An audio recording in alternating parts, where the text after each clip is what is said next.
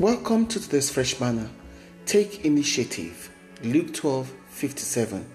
And why do you not even on your own initiative judge what is right? Initiative is a power opportunity to act or take charge before others do, and the ability to access and initiate things independently. Judging for yourselves what is right is taking initiative to act and speak by your initiatives independent of any external influence. We often hear things like, use your initiative. Don't you know how to do things by yourself? Why can't you do things without being told? And many more. At some point in life, we're expected, as we expect others to, to know what to do and get on with doing it without another fact checking us. James 4:17 declares that it is sinful if we know what to do but fail to do it. That means the sin of omission is as sinful as the sin of commission. I don't know is never an excuse. We take initiative in every area of our lives except in the spiritual. It will seem we seek and need someone else to tell us how to run our spiritual race, often at the detriment of our destinies or the will of the Father. What shall I do? Is an everyday question we ask, asking ourselves and others either because we're confused as to what to do or to find out information instead of going straight to God for said information and carrying out said information by divine wisdom as seen in Acts 22, verse 10. We too can get information and directives from the Lord just as Paul got the direction he needed from the Lord by asking what to do. Taking initiative is to deliberately take a step, to intentionally do something outside the expected, like the Gibeonites in Joshua 9 4, who took the initiative, albeit a foolish one, to seek self preservation from Israel by cunning calculation. Their initiative was a good step, but it leaned too much on the wrong idea and action. Do you take initiative? In your spiritual walk, according to Philippians 12, 2.12, we must take the initiative to be intentional in the things of the kingdom.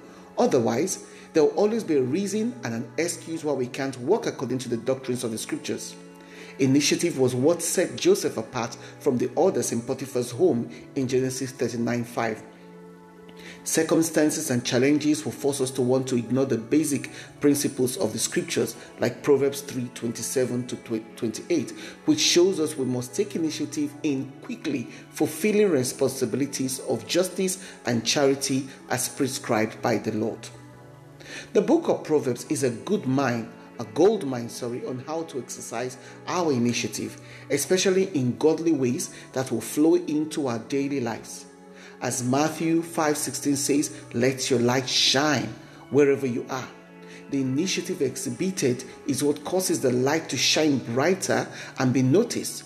It is that initiative, even in the face of one's pain and challenges, that we choose to offer a shoulder for others to lean on, an ear for a hurting person to pour out in. They say it takes initiative to get ahead in life, which means when an opportunity presents itself, we have the choice to act however we choose. Initiative. As believers, we must discern if the initiative we exercise is right, wrong, godly, or moral, which is why we must, according to Ezekiel 36 27, allow the Spirit of the Lord within us to guide and help us take initiatives that are godly. Will you take the initiative to do the work of the kingdom while there's time? Today, not tomorrow. Let your prayer then be, Lord, may I realize the significance of the day in which we live and take the initiative by your Spirit to put my faith in you always in Jesus' name. Amen. A message from our sponsor. Compassion Care, a Bible based counseling and therapy for women, families, children, and teens. For those hurting and needing compassionate, confidential care, here and shoulders and ears to speak in. If you're hurting and you want to share your burden and be, to, um, and be helped, get in touch wherever you are in the world on compassion caring at outlook.com compassion caring at outlook.com or you can skype them on compassion care or call text WhatsApp on 07459 026 719. God bless. Shalom.